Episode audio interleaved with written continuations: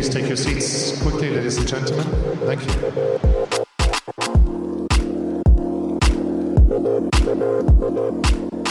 I mean, they always have a big mouth. They always talk a lot. So, it happened before. It's gonna happen again. It feels a bit strange to say this because it feels kind of like yesterday. But today we're celebrating the 10 year anniversary of our guest's amazing Grand Slam mixed doubles title run with partner Jack Sock at the 2011 US Open. That tournament would also prove to be the scene of her unforgettable quarterfinal run, where she defeated the Russian dynasty of Pavlyuchenkova, Dementieva, Sharapova, and Petrova in succession, which made the entire tennis world start believing in this talented player from Georgia. She began her career in 2008 after reaching number two in the world in the ITF junior rankings. And it wouldn't take long before she'd start defeating the world's best which included Jelena Jankovic, to reach the fourth round of the 2009 Wimbledon Championships. Her world class footwork and slice backhand were perfect for the grass, as she'd also add a WTA title in Birmingham to her grass court resume. Her career would ultimately be cut short in 2017 from numerous injuries, but she continues to stay active in the sport, and she's here today to talk about a career that took her all the way to the top 30 in the world. Our guest today is the fantastic Melanie Oudin. Melanie, welcome to Fantastic Tennis. How are you? I'm doing good, John. Thanks for having me. Did you forget some of those things? You were like smiling. I loved it. I love watching you. I just that was I think that was my favorite like introduction I've ever had in my like entire life. I was just like, wow, wow, wow. It just kept getting better and better. you did all those things. You did. I can't believe it's been 10 years because it's like I, I, don't know. I like grew up watching you. So it was like, I can't believe this. What a nostalgic moment. I can't wait to talk about it. It's so great to see you. How are you? Doing good. Doing good. It's Friday, Friday afternoon. So it is. It's I'm also in New York City. It's Friday at like five o'clock. And if we hear sirens or screaming or whatever, it's just typical New York. So don't don't let it phase you. you look great. It's been about a year Thank since you. we chatted last time, if you remember. We hosted these fun Zoom chats during the pandemic with pro tennis players. And we had about, I don't know, 50 of your biggest fans from all over the world that joined us. And you were so gracious. You were so cool to join. And it was mm-hmm. kind of at the height of the pandemic. Yeah. So all we had was like Zoom at the point, and you were like, "Yeah, let's do it." And we spent a couple hours chatting, and you know, I appreciate that. It was really, really cool of you. So thanks for keeping us sane yeah, no, I I enjoyed it. There's not a lot going on during the pandemic, so that was a lot of fun. Yeah. Well, speaking of that call last year, I do have to make an announcement because I had maybe 20 amazing tennis players. I had Vika Azarenka, you joined uh, Andrea Petkovic, Jen Brady, Madison Keys. And if you remember, I made you play Heads Up. Do you remember that game, that charades game with the phone? Yes. Well, good. I'm glad. Um, I'm happy to announce that you, Melanie, are the WTA Heads Up champion out of everyone. So I just had to announce it right now. I mean, really? I know. I don't. Oh my gosh! What an honor! You are the number one ranked Zoom tennis player in the world right now for Heads Up. So yes. so congrats. If you need to kind of segue into that for a career, I'm I think maybe the Olympics will will maybe investigate. Maybe if we can make that a professional sport, we'll figure it out. Oh man. Are you big into games, by the way? Do you like games? I'm a big game player, yes. I get really competitive in all kinds of games. Like what? What's your game? I've well, really like different card games. What? Tell My me. My friends and I play. Have you ever heard of this game called Nerds? Yes, that's a great one. Nerds is a really fun one. Not everyone knows it. That's a big one. I mean, I, I like Gin Rummy. I learned the ultimate old person card game. It's called Canasta. And anyone listening out there, if you know what Canasta is, make sure you send me a DM because I feel like it's a very it's a dying breed of people that are good at this game, but it's my favorite. My very favorite. Well, alas. I did actually we had Madison Keys on the show and she was getting ready for that virtual PlayStation tournament they had last year. yeah. So we were talking and she's like, you should get a PlayStation. And I was like, okay. And I got one. I wasn't very good at it but I got a tennis game and I could make all these great players. So my Melanie Oudin was fierce. She was fantastic. She had a great backhand too, just like you. wicked, wicked backhand. When's the last time you played a competitive match just for fun? I have played a couple matches of um like Alta. They have Alta here in Atlanta. Oh, I lived in Atlanta five years. Are you on an Alta team? Yes. Okay. Well, I've played mixed doubles a few matches, and I'm happy to say I have never lost in an Alta match. Thank goodness. But it's actually really, it's actually really fun. I mean, in Atlanta, there's so many good players, like ex college players.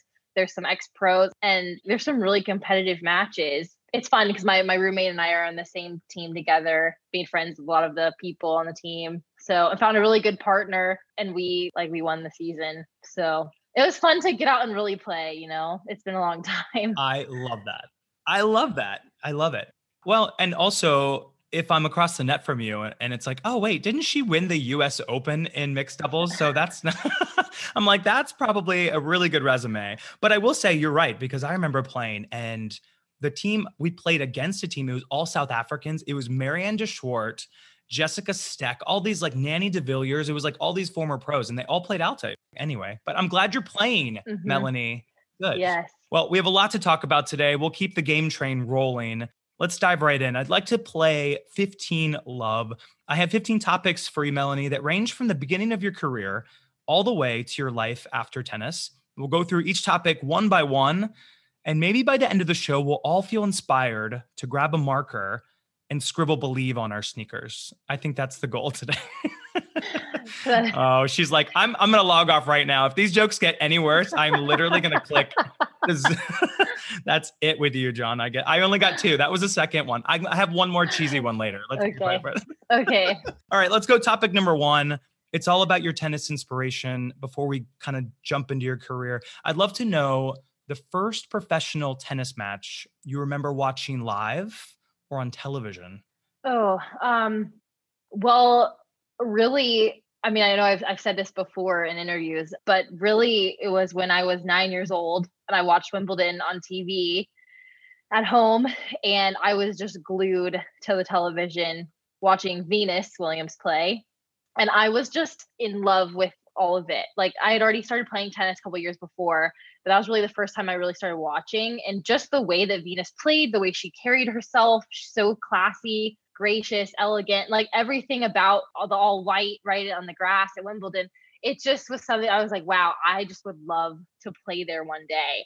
And I just absolutely loved it. And that was actually when I knew that I wanted to be a pro tennis player. Oh, see, Venus continues to inspire today. I love yep. it. That's a great start. I did read that Justine Henin was a good inspiration for you as well, maybe height wise and maybe the power that she could really just use her body in a way that was unprecedented for someone as small. I mean, you you echo that as well. Was that a big inspiration for you? Yes, exactly. I told uh, people ask me who my inspiration was. Besides the Williams sisters, really, it was Justine, and it was exactly because of that. She was about my height, and she was beating all these much taller, stronger players with like really like her movement and then her outsmarting them. You know, she really had a full court game. She was able, she had every shot in the book, you know, and I kind of tried to like imitate my game based on hers, just being able to like have all the shots that I needed. Did you ever meet her?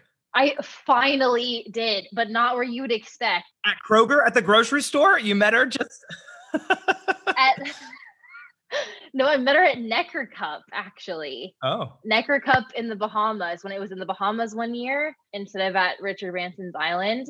And she happened to be another player there. I was there doing interviews and, and things like that. And she was playing. And I I had I had to go up to her and meet her because I, I can't believe I never got to meet her on the tour because she had retired soon after really I had started playing the bigger tournaments. But yeah, that was really a really cool experience. And that's kind of a fancy way to meet somebody that you exactly. kind of idolize. Exactly. Okay. Richard Branson's Island. Okay. Yeah. Yeah.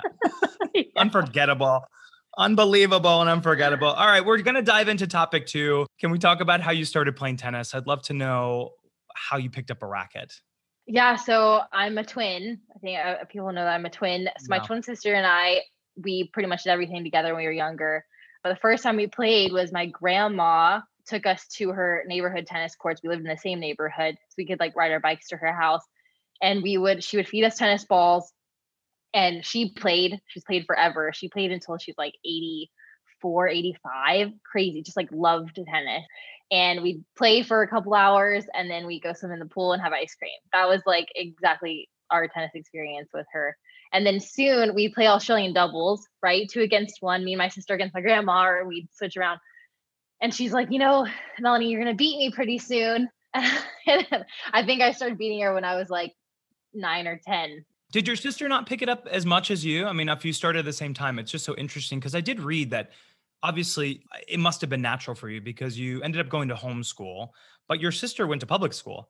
So there was like this strange household dynamic, I'm sure, where there was a lot of maybe I, I don't want to say jealousy, but I mean, there's a lot of things that she probably wants from your life, and there's a lot of things of normalcy that you want from her life. Right, exactly. I mean, that's kind of strange. You just gave it up. Is that what it was? She had other interests, I guess. So she always wanted to be an obstetrician. She actually knew she wanted to be an obstetrician from nine years old too. We both like for career day at school, like I'd wear tennis outfit. Is she an obstetrician today? She's she's not, but she is a oh, nurse, no. but she's a but she's a nurse that works in the okay. NICU. So literally, okay. she's still working with babies. You know.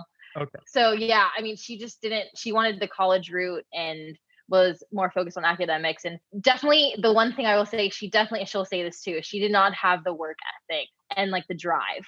Those were, I mean, and you have to obviously have that well there's a lot of sacrifice involved in not going to school and, and the friends and the certain things that you missed out on as well right. because again we're going to talk about your junior career in a second but absolutely i mean when it comes to i will say though observationally it seemed like you had a lot of solid friends on the tour Ali Riske shelby rogers i mean these are players that i don't know if were they mm-hmm. friends mm-hmm. from junior tennis is that how you kind of kind of started that friendship group um, actually, no. I really became closer with them, like more in the in the pros. I had a pretty, you know, I didn't go to school, regular school, after 12 years old, but I trained in an academy. You know, it was here in Atlanta, and like we were really close. Like I had a nice group of friends. At the academy, like, went to a bunch of tournaments together.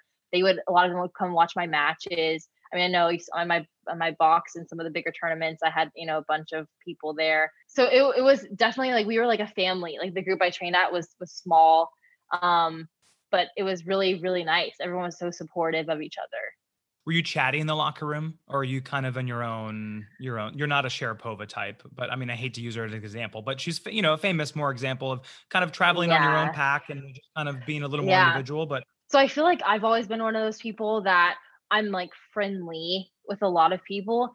Like I don't really have any problems anyone. I feel like not many people have problems with B, But I feel like I, had more of like a really small group of friends that were like really good friends. I feel like that's kind of what how I've always been. And then friendly with like a lot of people. So I definitely wasn't someone talking to like everyone locker room, but definitely with uh with some of my closest friends. Yeah. I kind of pictured you as Miss Congeniality of the WT. I mean, just the nicest, right? I've met you a couple times now. You're just the nicest person. Okay. Well, can we talk about game style for a minute? Because while we're talking about the start of your career, mm-hmm. obviously this is where one hones their skills mm-hmm. and becomes the player they're going to be. Your height obviously was something you were never going to change, but I would love to know who created this game style for you. Who who kind of worked on this footwork that was world class and really made you the athlete that you became? So that was one of the biggest things when I started was realizing I wasn't going to overpower people.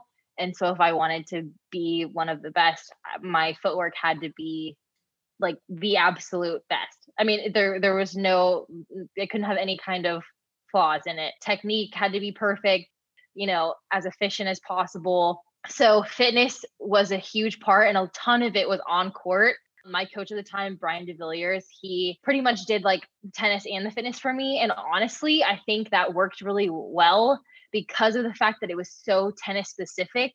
And you don't always see that nowadays. People have different coaches for both. But for me, it was so important. My movement was strictly for the tennis court. It wasn't about being in the best shape, right? It was like tennis shape and it was tennis movement. So we did, I mean, I spent so much time, probably more time on footwork than anything else. Like also running out on the track and running hill sprints and running at this river where it was the trail and then pulling tires, sprinting, doing like suicides. I mean, I, I did all kinds of pretty much any kind of running movement you can think of, I did. I'm exhausted for you just saying that.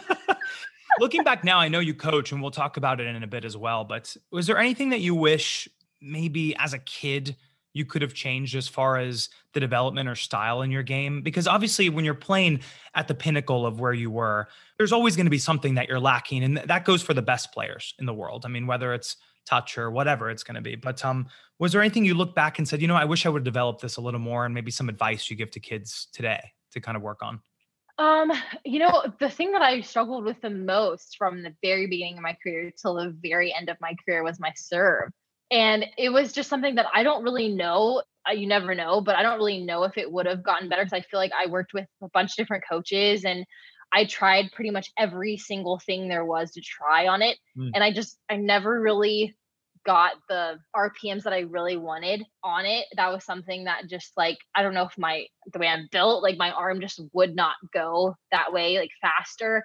But I would say it's really my serve. Everything else I felt like, you know, I, I developed pretty well at a, at a young age and I was happy with the development. But the serve is something that it's just was a work in progress the whole my whole career. same, same. We needed to do the, some of those Dr. Walter Bartoli drills that he was Oh my gosh. I, I've seen him. I I literally practiced next to her over and over and we just I would just watch and just in awe of I'm like, man, maybe I need to try that. You know, you never know. I mean, gosh, she won Wimbledon. So exactly. she credits those crazy drills as you know uh developing her serve especially you know i think it's fascinating I'm, I'm willing to try everything let's talk i mean there wasn't much to tinker with when it comes to your game really but um because especially in the juniors you were a phenomenal junior you'd reached number two in the world in the itf junior rankings You'd win a lot of prestigious tournaments uh, in your junior career. But one of the greatest results was reaching the US Open junior semifinal. So this is going to be a perfect time to start our trivia challenge today. Mel, this we're gonna Mel, this is gonna be the first of three questions I'm gonna ask you. Okay. If you get two out of the three right, you'll ace the Oudin exam and be crowned queen of your own memory today. So it's all about games, Mel. This is how we're doing it. Uh, I believe in you, though. Don't worry. No. Okay. There's number three. There's okay. number three. Oh, maybe I have another one rolled up my sleeve. all right, let's start with your first question today. We're going to go all the way back to the 2007 US Open Junior event. Let's see how well you remember. All right, Melanie, which two American players that are still playing today, by the way, did you defeat en route to that US Open Junior semifinal? Oh, gosh. I know you have to think back. I love this it. This is hard. I'm pretty sure. Did I play Asia? Asia Muhammad? Yes. Yep. Okay. There's one. Asia. And I think it was right after that then. It was Asia and then. It wasn't Christian, was it? No. I'll give you that no. as just a, like I, you're just you know. I really honestly like. I mean, I know who I lost. I remember who I lost to. Honestly, I don't even remember who I played besides the person I lost to. I can't remember anything either. I would do terrible at this game, but some people can remember. Like we had Pam Shriver on the show. She can remember a score, uh, like a set score from 1975. hundred percent. That is crazy. It's crazy. It was Madison Brengle. So it was Madison Brengle. Madison okay. Brengle. Yeah. Check out our episode of Fantastic Tennis. Another great episode. That's a tough question. That's a tough one. I'm normally pretty good at this stuff, but this is that's hard. The throwback. It's yeah. a throwback. Yeah. You'd continue to play junior events and some pro ITF events before actually turning pro in 2008. You'd get a wild card into qualifying from the USTA to play in your first Grand Slam, and that was the 2007 US Open. What was that first US Open experience like? Was that just awe-inspiring? It it was pretty amazing. I mean, that was the dream, right? That that's why, yeah. you know, you play tennis to play at the Grand Slams and I was still pretty young. I think I was only 15 when I got the wild card first time qualies. And I had just been there actually as a fan to watch, I think a couple years before. And I was just like, wow, like how cool would it be to play here, you know? I was really nervous the first time, but it just it's it's all the feels. Like it's exactly, you know, what you dream it will be.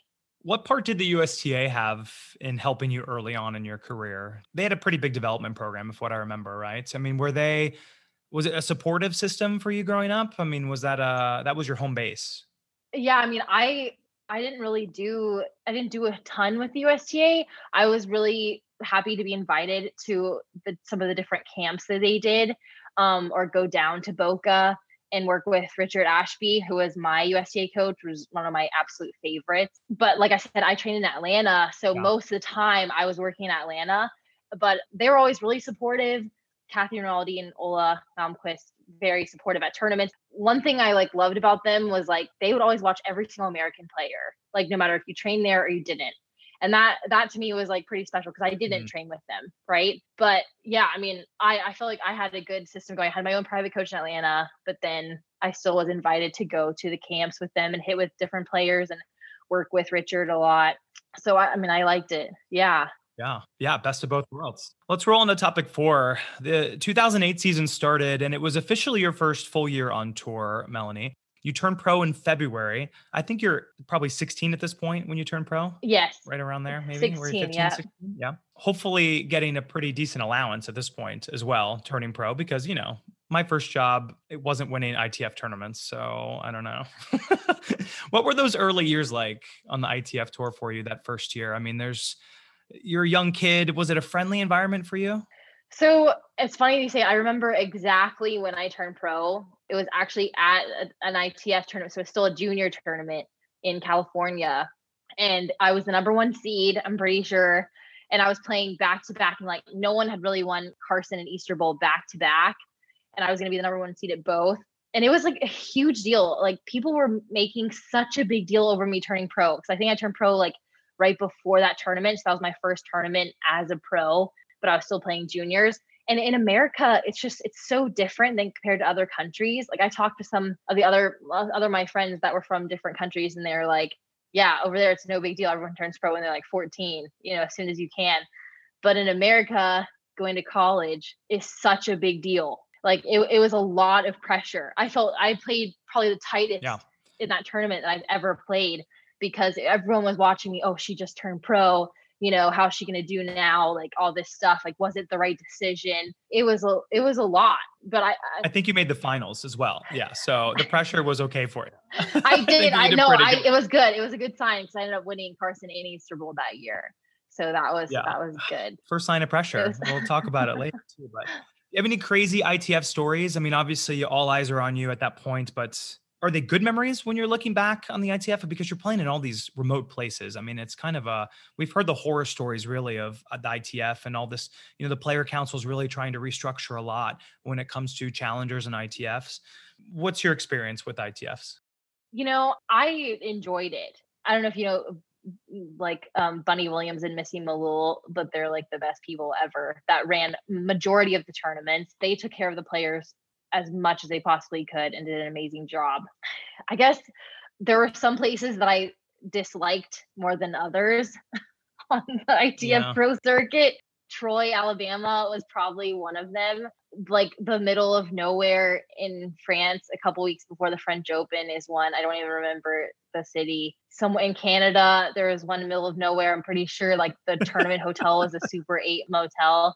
And I was like, is this actually the tournament hotel? But anyways, like it also it, I mean, it really does make you like tough and it makes you want to get to that next level. Like you're like, okay, I you know, I'm here now. I've got to work my way up, especially when oh, you're oh, yeah. when you're young, right? You have to start there. Or I mean, most most people do, right? But you're like, okay, you know, I see what's on TV. I see, you know, the experience people stay in the nice hotels in New York at the US Open, right? Or at Wimbledon, you stay near Wimbledon Village and, you know, stuff like that. So that's my goal, right? That's where I want to get to. So you got to have that in mind. You know, I, I think if you think that way, then it makes it a lot better.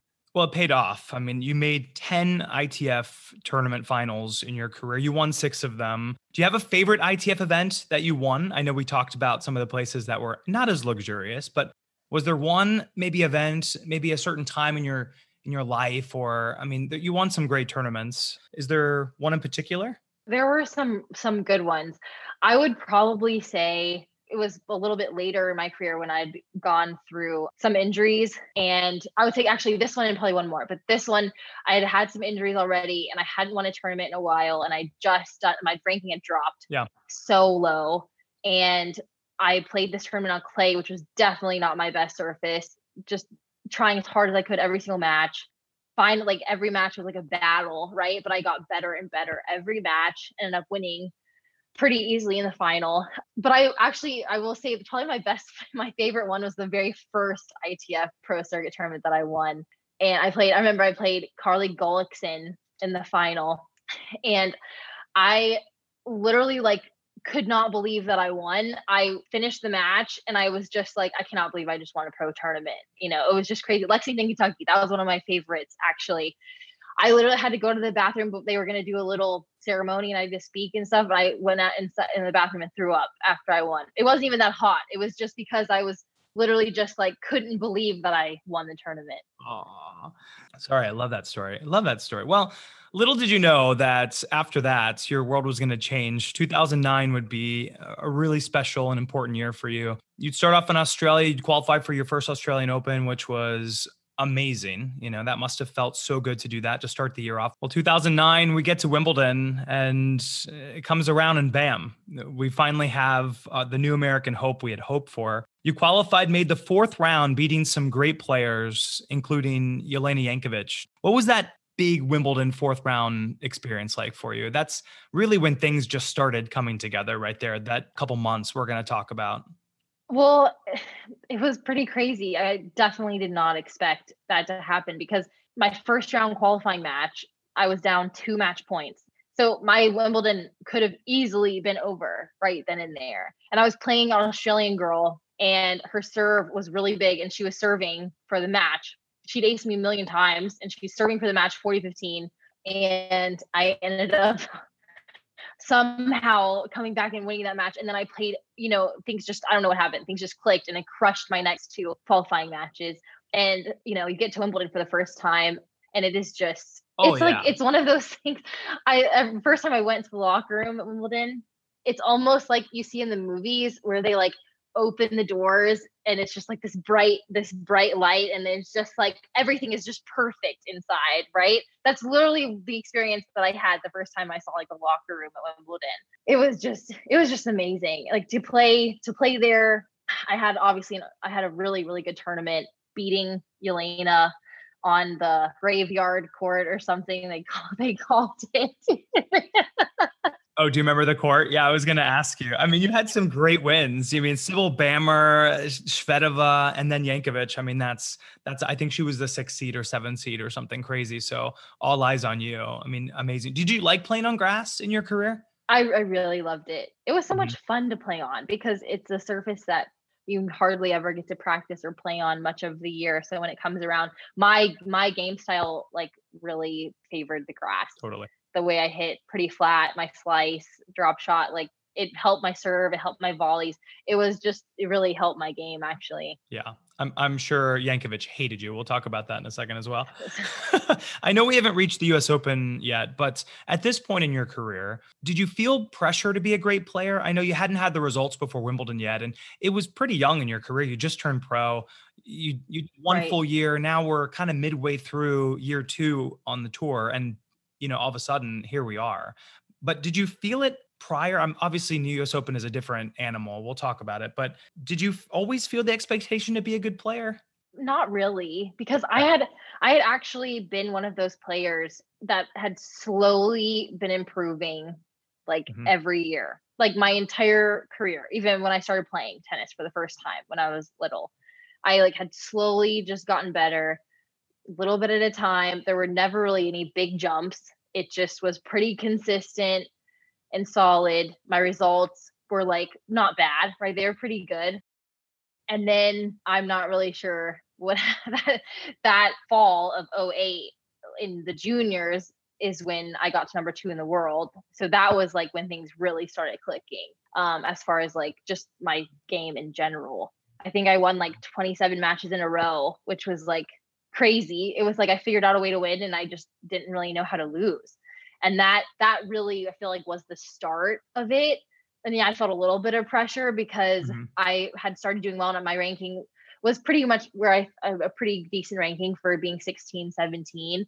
Slowly been moving up. I was top 200 playing, you know, a good amount of tournaments because they still had that age restriction. You can only play so many tournaments for being 16. So yeah, I feel like I was just kind of like on the right track. And then Wimbledon was something that I didn't really expect. And then, of course, US Open was just another level of like not expecting that.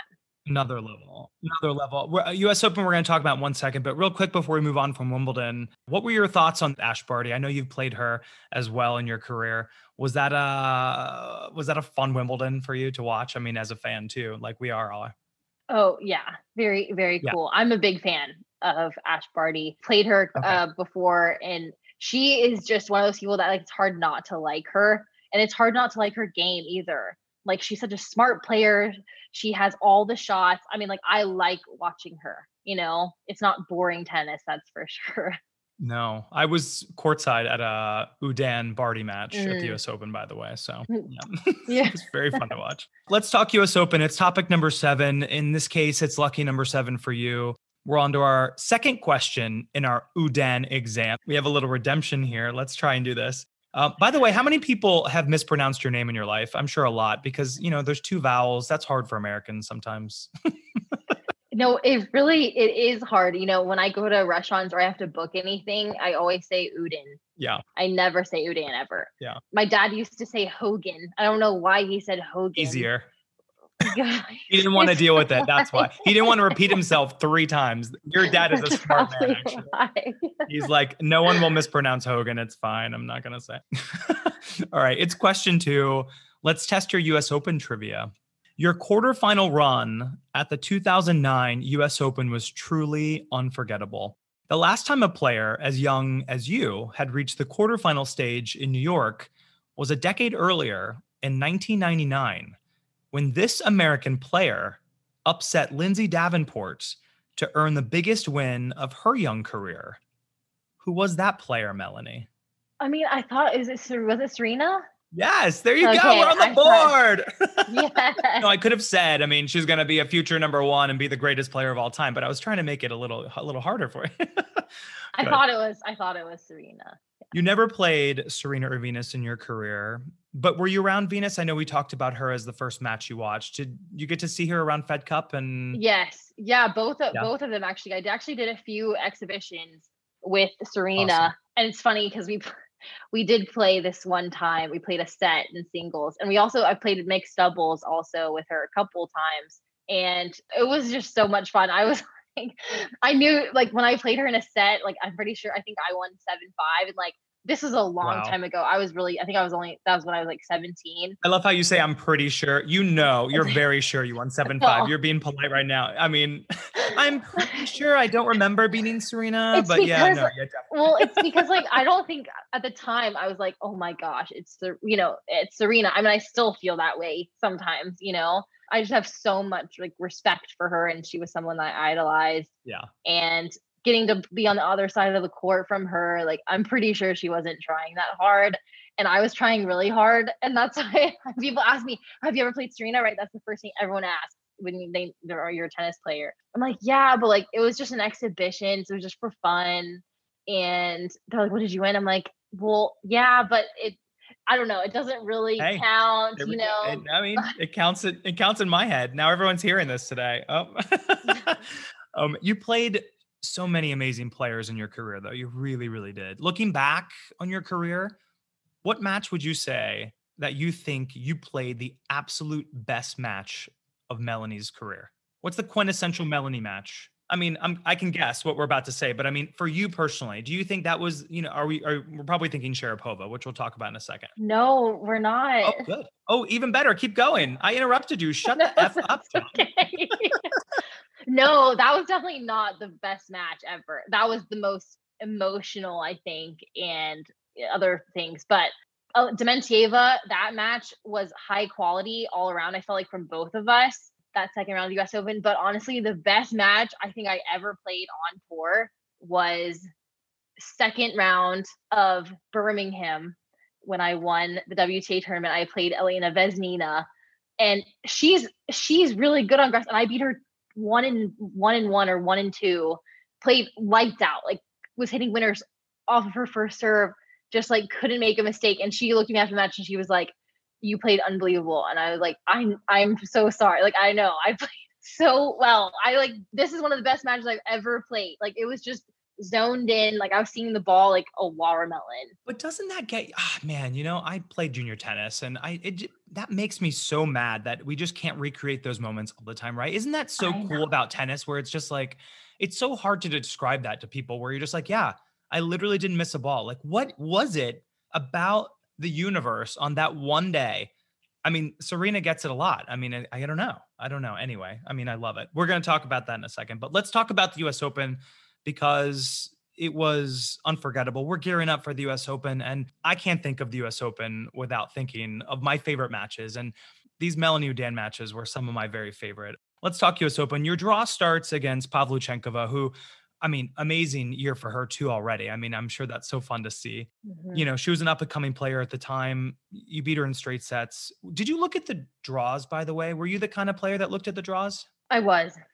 Yeah, I liked I liked looking at it. It was funny because I'm pretty sure Anastasia was the first she was or she was the next person to be seeded in the draw that year. And I drew her first round, and then I'm like, my gosh, this draw! Like my coach joked with me. I've I've said this in interviews before, but this really happened. We were still in Atlanta when the draws came out, and he we see the draw, and he goes, Melanie, if you want to win the U.S. Open, you have to beat five Russians and a Williams sister. And I said, and he, like, we both looking at the draw and we're like, this draw is just ridiculous. Like it was so tough. Like everyone was just so good. And like, oh gosh, my first main draw, you know, US Open on my own ranking. And like, this is a draw I get. And I, would lost to Anastasia in like two years before in juniors. I think when she was the one seed, two or three years before, I lost like one and one. Like she crushed me. So I was like, man, this is going to be pretty tough. I love it. It was such a good win.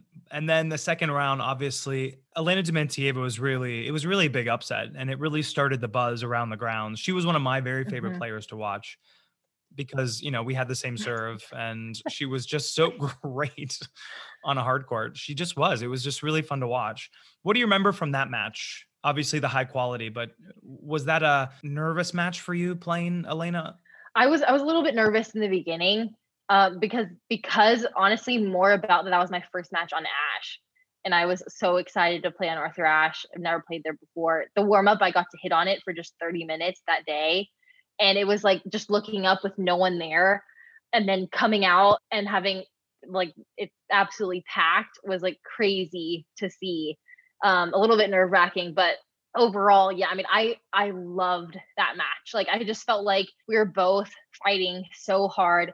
Our rallies, like with our both our ground strokes, both sides, I felt like we're just really, really strong. Some of the points were just like unbelievable. Like like I said, the high I felt like it was just oh, really yeah. high quality tennis, really respectful match. I felt like both of us. I struggled with some pain in my left leg, so like fighting through that you had some great matches with her in your career mm-hmm. too. You had a great semifinal of Paris indoor a couple yeah. years later too. That was a player that you matched very well against. It was just uh, very, very, very cool. Well, you know, yeah, that's probably a player you, you didn't like playing too. I mean, it was just right. like so, so tough all the time. Mm-hmm. Well, you get through those first two matches, and in the third round, we would have Maria Sharapova waiting, and it was truly remarkable win for you, career changing. I remember watching so intently, like everyone else, uh, that tournament. There were so many breaks of serve. It was back and forth. It was just a crazy match. It was just what we wanted to see. Mm-hmm. Undoubtedly, the biggest match of your career as well. You said things changed for you overnight after that match. What does that mean exactly? What changed? Um, pretty much. I think it was just the way that people saw me the fact that I I literally would walk around and I the date a couple days before it was one way and then after that match walking around I couldn't walk around by myself like without people coming up to me like from everywhere even like walking in New York just downtown or going to a restaurant people would come up to me to the, to the table. I mean and and literally 2 days before it was no problem. Like that's what was so crazy just like it was more the way people reacted the way people treated me and it was in a way like i was super i was super excited about it and humbled really because people wanted to get to know me. Like they they like i think i, I seemed approachable and i seemed like very normal and down to earth and so people like felt like they could just come up and talk to me you know? Yeah i was going to ask i mean i obviously you just answered my question you're aware of the buzz. I mean, you're aware of because people are coming up to you. It's hard not to be. This is before the age of social media in general too. Right. Did you let that moment sink in or were you very focused on the next match because you had a huge match to play in 2 days as well. So it seems like you you know, you, you were able to enjoy the moment a little bit, which is great. But you have people around you saying, "Okay, we need to kind of go and just like, you know, we need to focus here. You're still in the tournament." Oh, yeah, and I definitely didn't really let it get to me. It, it was just a lot, like just being outside. Like I was one of those players. I liked going and watching my friends play. Like even at the U.S. Open, I liked going and sitting in the stands or watching matches, and I couldn't do that anymore. That changed every time I'd like walk to my practice. Like I'd have to go with security. You know, it was just like a lot more cameras, and I had like way more media and I had like a photo sh- on my day off I had like a photo shoot just like a bunch of different things that like, you don't really know you have no idea until you actually like have that happen to you. How is anyone prepared for that? They're not you can't you can't really prepare for it it just it happened out of nowhere yeah. so unexpected and i was still obviously i was only 17 so i really didn't know that, that all of that like happens if you do really well yeah, you're. I mean, obviously monetarily too. You're signing endorsement deals that tournament. I mean, that things are changing. Yeah, better in life. So, do you remember what she said to you at the net? It was probably the last word she ever said to you. Was it just like "good match"? Sharapova. Yeah, she definitely said "good match." I'm pretty sure she said "good luck" maybe too, but that it, it wasn't anything like. Yeah, there we go. The end. you know, that's a lot more than most people got. So that was pretty good. Well done. She liked you. Well, the next match with Nadia Petrova, who I'm a big fan of as well. I love that whole Russian dynasty. You know, she was on the show as well. She spoke about this match. It was such a interesting fourth round match. Uh, what do you remember from that match with Petrova? I mean, obviously, you just said you're looking at the draw and it's like, oh, this is the toughest draw. I can't believe I'm even here. So you must have just been loving it anyway. Yeah, so I was really nervous. I think after I'd played Sharapova. So for that match, I went out and was for some reason a little bit more nervous. I think just because of all the buzz that had gone on. And she Petrova came out playing like lights out. Like she was just hitting winners on me like all over the place. I didn't even feel like I was playing that bad. Like she just was really outplaying me. And then I started to figure things out a little bit. I started to get adjusted to her game style which it was obviously similar to the other Russian players I'd played. I pretty much had the same game plan for everybody because they played kind of similar, you know, tall Russian players. And then after like really after winning the second set, that was when I really started to believe like, okay, like I think I can win this. But the the confidence grew every match for me. You know, I, I just I started to think, okay, you know, I'm still in this. Like I'm here for a reason. You know, I got it on my own this year like there's no reason I, i'm in every rally like i'm competing with these players there's no reason why i can't win you know yeah, you said it yourself. You know, it's when you started to believe, and you were wearing those famous Adidas shoes as well. Can we talk about them for a quick second? Every young girl that played tennis, anybody who played tennis really wanted those shoes. Those were, I remember them. They're yellow and pink. I mean, they were cool barricades, right? Those were like, everyone loved those shoes. Where did that come from? How did that start with the shoes? So Adidas asked me and Sam Querrey a little bit before the US Open if we wanted to design our own pair of shoes to wear at the US Open. We're like, sure, that'd be great, you know? And I like just really liked the bright colors. And then we're at the side, they're like, oh, yeah, you can put your name on the side, you can put something. And I'm like, I don't want to put my name on it. Like, I want to put something like maybe a word or something inspirational. You know, I, I like quotes and and things like that. So I thought of the word believe, and I was like, oh, this will be, you know, this will be good. Like to think of going into the tournament and and just a little reminder in my matches.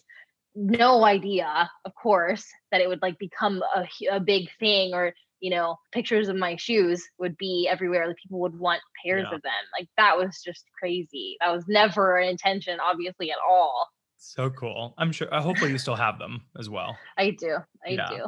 And Sam's word was what? Just I don't know. I think he might have put his name. Yeah, you screwed up, Sam Querrey. You screwed up. I don't know what round you made it to that year, but I mean, come on, come on. Oh man, can we talk about the aftermath of the U.S. Open? This is our eighth topic today. We're moving right along. The tennis world knows who you are at this point. Amazing feeling, uh, I'm sure unbelievable. This was before the excitement again of social media. But as a teenager looking back, I'm sure a story like Coco Gauff's really resonates with you as well. Mm-hmm. The media attention that she has. we can all assume that some of the best things to come from a big event like the US Open is a great paycheck and celebrity and all these great things. What was the worst thing to come from the US Open? I would probably say just the fact that people wanted to know everything about my life. Like no one really cared about privacy and there was just some like personal stuff that came out and and it was just like okay i get it you know i, I get people want to get to know me right? But there was just some things that you know pers- their personal things that obviously like no one wants like the media talking about right? So i think it was just yeah. the fact that they wanted to like dig deep like into my personal life when to me it was like okay this should be about the tennis right off limits yeah. yeah yeah that's tough that's tough for anybody not not only a teenager you know that's right not, that's not right cool. i mean I, I just mentioned coco gauff but i wonder what your take was on Naomi Osaka this year in the media as well. Uh, you know, it's such a fascinating thing. I mean, as a player that was scrutinized like you were, uh, looking at, at intensely, especially after your U.S. Open, were you in favor of players taking a media timeout? I know you didn't, you weren't afforded that in your generation. I'm sure there was a lot of. I wish you would have had uh, Naomi Osaka as a pioneer for you back then as well, just to kind of say, you know what, I'm not ready to chat. I'm not ready to talk about whatever you want to talk about. What was yeah. your what was your take on Naomi spearheading the new movement? So I actually like see both sides mm-hmm. because I like to think about the the media like that's their job, right? If they don't get quotes from players, if they don't get to talk from the players, like what are they writing about? You know, that's how and that's also how people get to know players is from them seeing their personality, seeing what they're saying about the match, you know, things like that. But I also see the player side. And I think Naomi is right. You know, I actually I remember Naomi from the pro circuit like years ago, and she has always been quiet and to herself, stuck with her sister and her parents.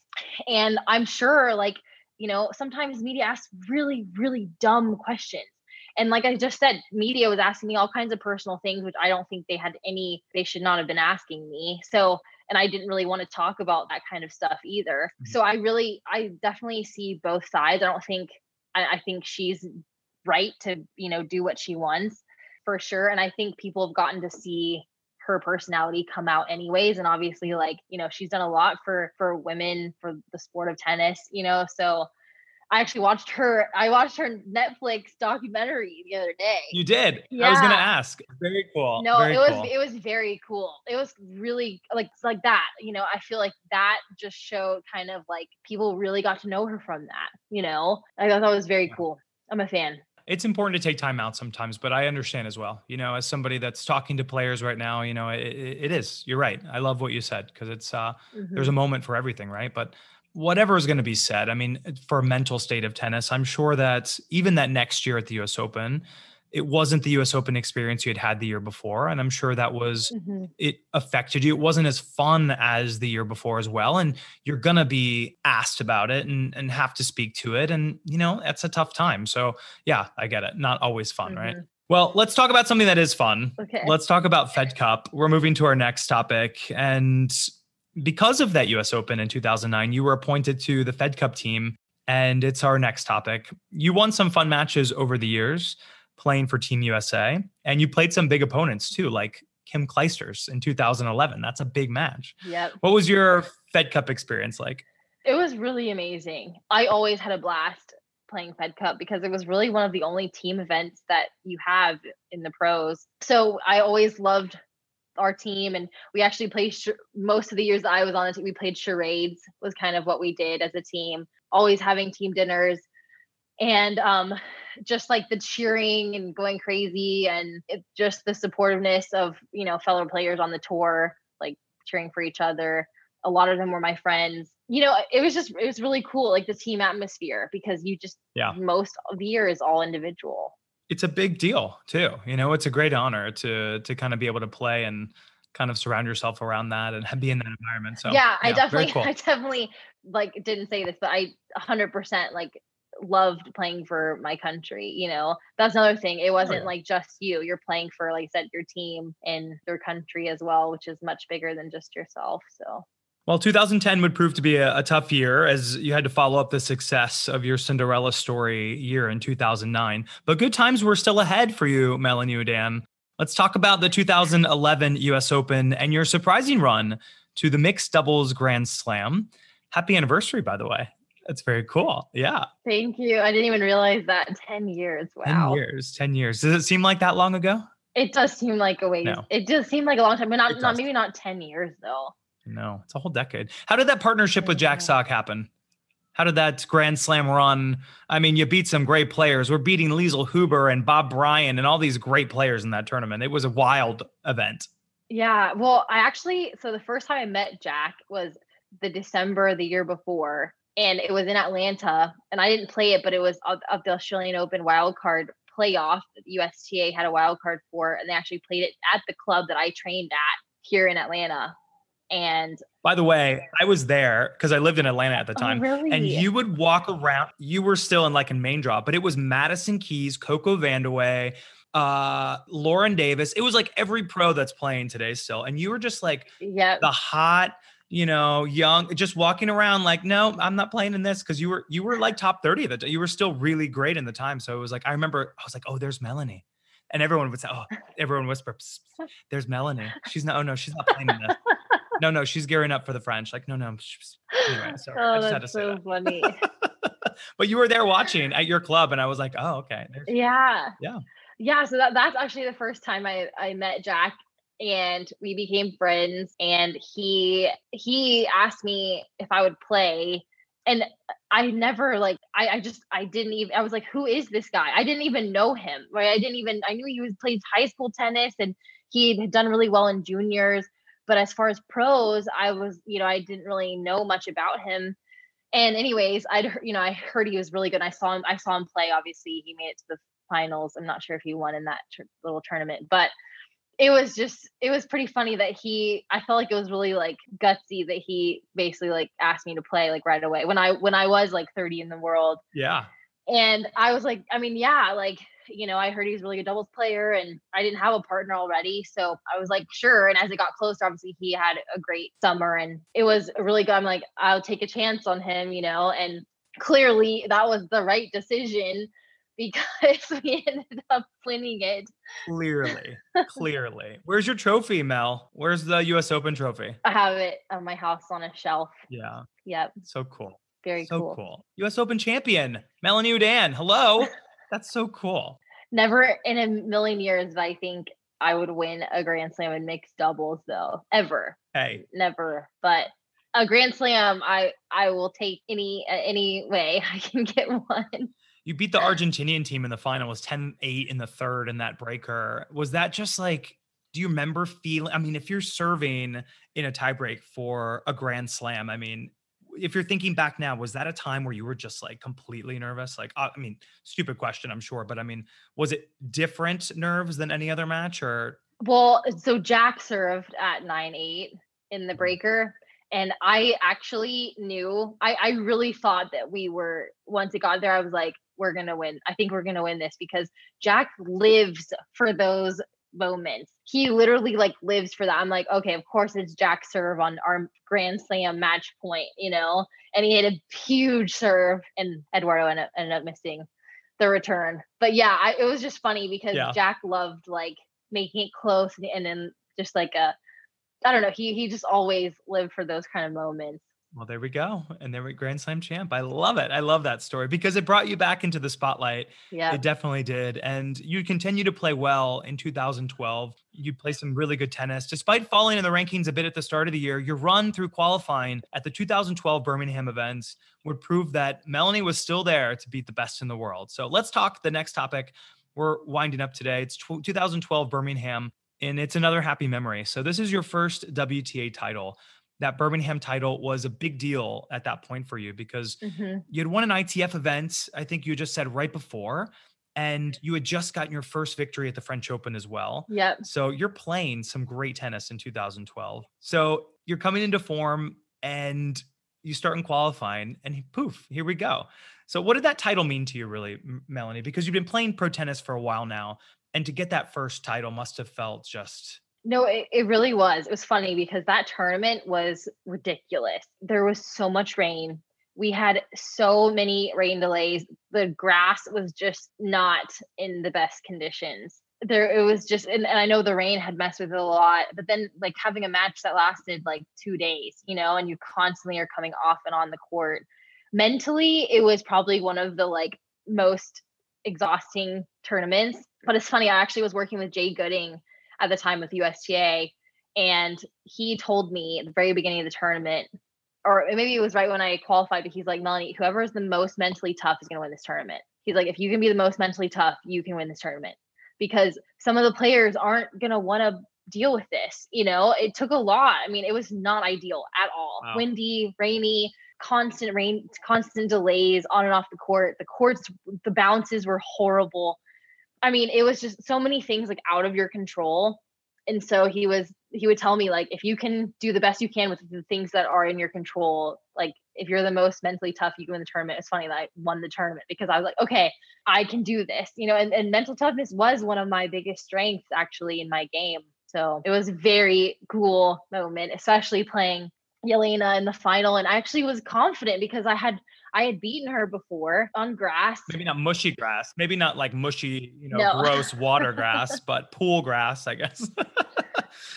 well, in honor of that great title run and winning eight matches to win the trophy, here's your last Oudin exam question for today. This is for the win. Are you ready? Okay. Here we go. Yeah, I'm ready. Can you remember the final score against Jelena Jankovic in your title match in Birmingham? I definitely can't. hundred percent no. unless, unless, unless okay, I'll take a guess. Do it. Scores, I, I don't remember as well as like people. Yeah. I'll say, can you give me a hint? Was it three sets or no? Okay, was it three and four? So close. Very close. You got four and two. Oh, four and two. Better okay, than that. I was thinking it was two sets, but I was making sure. Okay. I was close. No, you did a good job. You earned a wild card actually from Wimbledon. They gave an yes. American a wild card into Wimbledon. I mean, that's you know, come on, that means you were a big name. I mean, uh, that everyone was cheering for you for sure. Was that a proud moment? Obviously, looking back in your entire career, the U.S. Open we've talked about, we've talked about Wimbledon, we've talked about your amazing junior record as well. That title, where does that rank as far as really proud moments for you in your tennis career? I mean, it's it's pretty high because it I won the yeah. tournament. You know, it wasn't like I know the U.S. Open obviously because it was a quarterfinal, but that one I I won eight matches to win. It was extremely tough, and then obviously it was really awesome to earn the wild card. So it was like a bonus on top of winning the tournament to be able to play Wimbledon when I wasn't in that year. So overall, like it was it was a really really cool experience for me. Definitely one of my one of my favorites. Is that sitting next to your US Open trophy? Oh, that's in my trophy case. Oh, yes. The US Open trophy is more on a shelf. Yeah. We need to. I want an Instagram moment. We need to do that when when this episode comes out. Maybe we'll organize that. All right. Well, let's talk about the last phase of your career. It's in 2013, after a 2012 season that saw you start playing some really great tennis. You started having heart palpitations on court, and then there was a mm-hmm. misdiagnosis of anxiety attacks, and there was there was a lot of stuff going on that you had to deal with. It must have been a very scary time in your life at that point later towards the end of your career you'd also have a terrible muscle tear in your hand as well. I mean we've we've spoken a little bit about it but and then there was mono on top of that. I mean there was a lot going on in this last phase really terrible mm-hmm. luck it must have been i mean i know we've lumped together a few years where it kind of happened but can you walk us through obviously you have this great 2012 season, things are starting to change. You must have been so disappointed for this to happen. What was exactly, yeah. I know I just kind of gave Cliff's Notes version of it, but what was it that kind of really derailed you at that point? So I had just gotten at the end of 2012, I was back in the top 100. I was, I think I was about 70 something in the world. So I was really like back on track. I was going to be in like main draw of like Australian Open. Really like felt really good about my game, was confident again playing some really good tennis. And then I had gotten this rare muscle condition, actually, was the first thing I got at the end of that year, which was just such a random thing. It literally, the doctor even told me that one of the reasons is just bad luck. Like he, the doctor even told me that that's what it was. I'm like, okay, like this is just bad luck. Like this, and it happened to my arms, so my biceps. So it really affected things. I couldn't train at all. It was probably six months before I did anything. And that was when actually the heart palpitation started the beginning of 2013 also. So pretty much 2013, I didn't play a lot. And then just getting back to that level again after being out was really difficult. Like some people I don't think realize like how much it goes into actually playing at that kind of level. Like you can't just stop for six months and then just expect to be back right away. Like it takes so much time to get back match play. You got to play tournaments to really, you know, play against that level again, let alone the training where I wasn't even able to use my arms for a little while. So the biggest thing though is that finally like got better, but then the heart palpitations was a huge thing. All of rest of 2013, all of 2014 was really dealing with it. I had to retire from from matches sometimes. I defaulted doubles sometimes. I felt so bad for my partners because I literally like felt like I could not play. I would start to lose like feeling in my arms and my legs. And and I went to doctors. I got every test in the book in end of 2013, and I they told me that I had anxiety attacks. So I was I was a little bit embarrassed. I didn't really want to talk about it. I started seeing a sports psychologist to work on my breathing, and nothing really ended up working. And I'm like, I'm really trying so hard to see what's wrong. Mm-hmm. And I'm doing all these techniques that they're telling me, and it's still happening, it was happening more often. And finally, end of 2014. So I'd basically played two years almost with this going on. And my grandma went to Macon, Macon, Georgia. It was an ITF Pro Circuit tournament. It happened during the match. She's like, Melanie, this is t- this has lasted long enough we are going to the urgent care. So while it's happening, like the I used to call it like an episode, she took me to an urgent care. They couldn't even get my blood pressure. They took my heart rate it was beating over 200 beats per minute. And they were freaking out.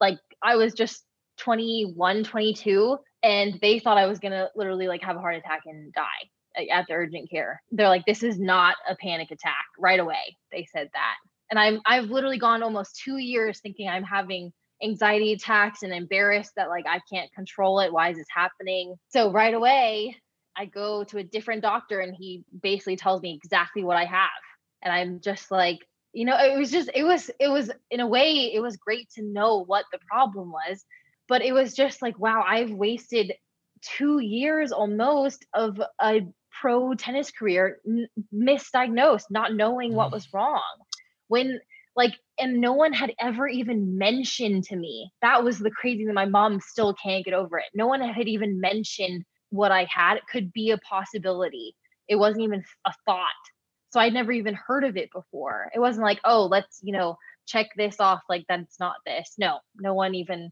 so that was a big a big thing to go through mentally physically just everything yeah, when you're working so hard to try and get to the point where you want to mm-hmm. be, and it's it it's out of your hands. It's in it's in someone else's hands at that point, you know, to know what's happening.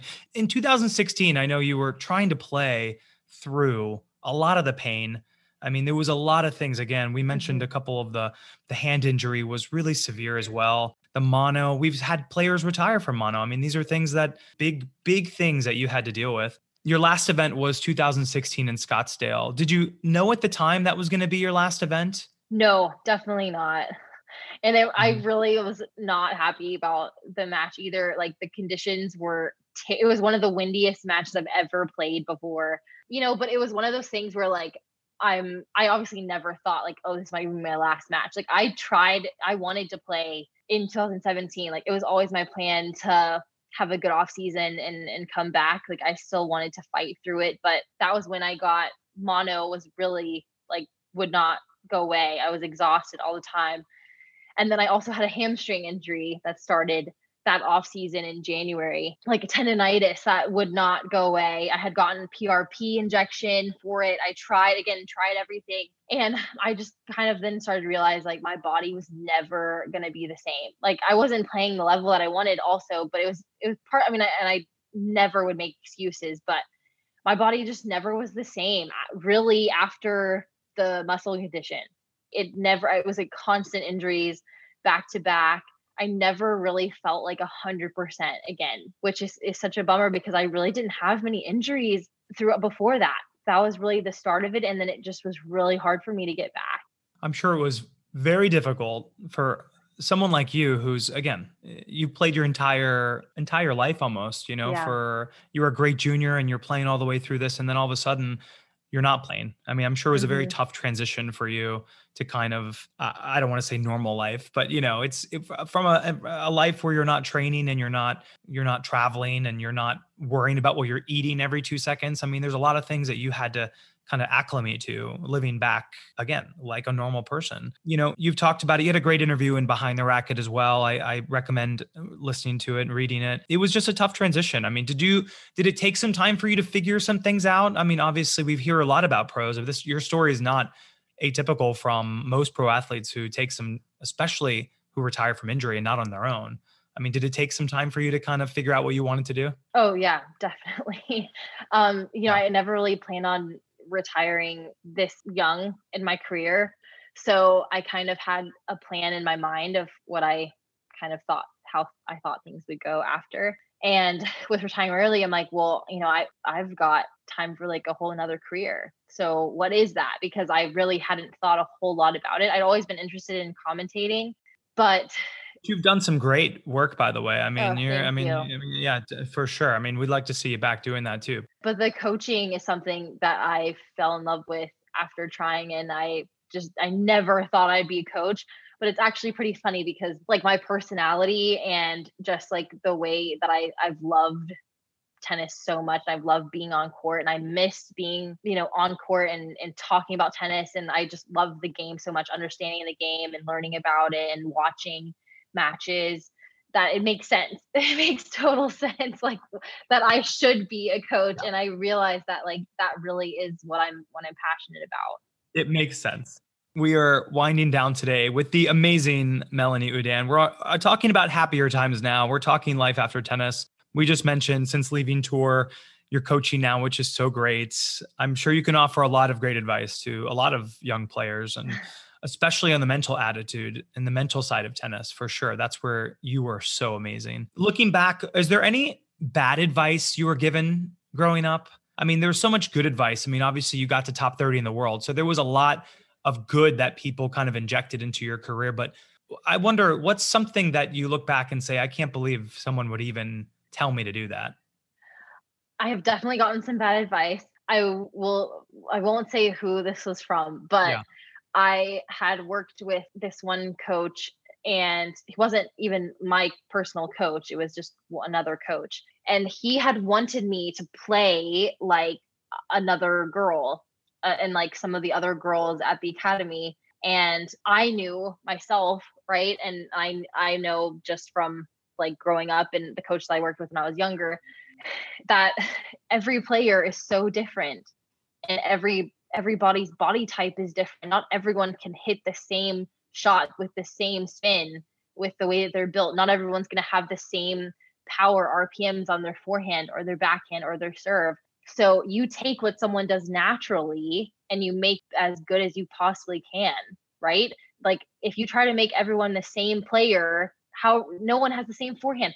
Look, every single forehand on the tour is different. Every single backhand on the tour is a little bit different. Yes, you want to you want to copy some of the best forehands in the world, best backhands in the world, but you still have to take what someone does really well and then make it better. Also, everyone's personality is different. You can see their personalities when they play. You know, some people have play with more finesse and like energy. Like Frances Tiafoe, he's got a funky forehand and like he's amazing, right? And like, but his tenacity sure. and the way he plays is like people just love watching him. The way he the way he fights. But then you've got people that are way more chill and like don't say a lot when they play and it just I don't know. I think you have to go with like someone's natural ability. I love hearing this today. I mean, you are so passionate about coaching. Oh, You're going to be such a great coach. I mean, you are a great coach, I'm sure. I mean, this is, have we thought about ATP or WTA? I mean, is this something because the passion is there? I mean, you know what you're talking about. It's it's definitely there. I've I've definitely thought about coaching on the tour. Haven't like gotten that opportunity. If I, that opportunity came around, then I would. I haven't put myself out there as much yet because I really wanted to gain a ton of experience coaching some of juniors first and just really feel like I have a little more experience coaching like I have on the playing side. Um, but yeah, down the road, I would really love to do that. What do you miss most about the tour, Melanie? I think it's the environment. Everyone, everyone is is like me. Yeah. Everyone is like each other, right? And now being in, I hate to say it, like the real world, right? People don't understand what that lifestyle was like. They don't understand, you know, what you kind of the sacrifices you go through, like what you kind of do on a daily basis, the discipline, the professionalism, it's just it's just a lot different especially like when i retired you know some people like hang out with people like mid 20s and it's it's just it's just it's totally different. Like some people are just out of college a few years ago and like they're still kind of in that mindset of like partying all the time and drinking all the time. You grew up fast. Yeah you definitely did. You know you were an adult traveling the world at 16 years old. I mean you've seen yeah. you've seen things that a lot of people haven't so i totally I totally get it. Well, the US Open's coming up and I just I'm so excited about it because it makes me think of, you know, such great moments and memories. Have you been back to the US Open since uh, you retired? Yes, I because I did some commentating and interviewing and everything there the next year, so 2018. So I but I didn't go 19 okay. or 20. So I really I'm not going to go this year I don't think I'm gonna be able to go, but next year, 100%, I'm, I'm going. I'll save you a spot. All right. Okay. Well, it's our last topic today with Melanie Oudin. We have a question from one of Melanie's biggest fans. It's Taylor Downs in Alpharetta, Georgia. She asks, looking back on your career, Melanie, what do you want to be remembered for? That's a good question. I think it's for I think it's for just my fight and the fact that I like really did give it all, like my my heart and what I how I played. You know, I think like people would say, "Oh, you know, the the believe thing." People still come up to me and will say, "Oh, like believe." Lenny, like, do you still have the shoes? So I think like that is really cool. I mean, because you can use that in any aspect of life, right? Like believing in yourself and you know me being inspiring to even just one person i think is is really really cool. It made a difference in their life you know inspiring them to follow their dreams and, and believe in themselves and whatever their goals are in life. So i think that's probably what i would like to be remembered for the most was was is really the believe it was a career that was cut too short but the time that you spent on court people will never forget those memories that you gave. I certainly won't. So thank you so much, Melanie. What a fun show today. I love the catch up.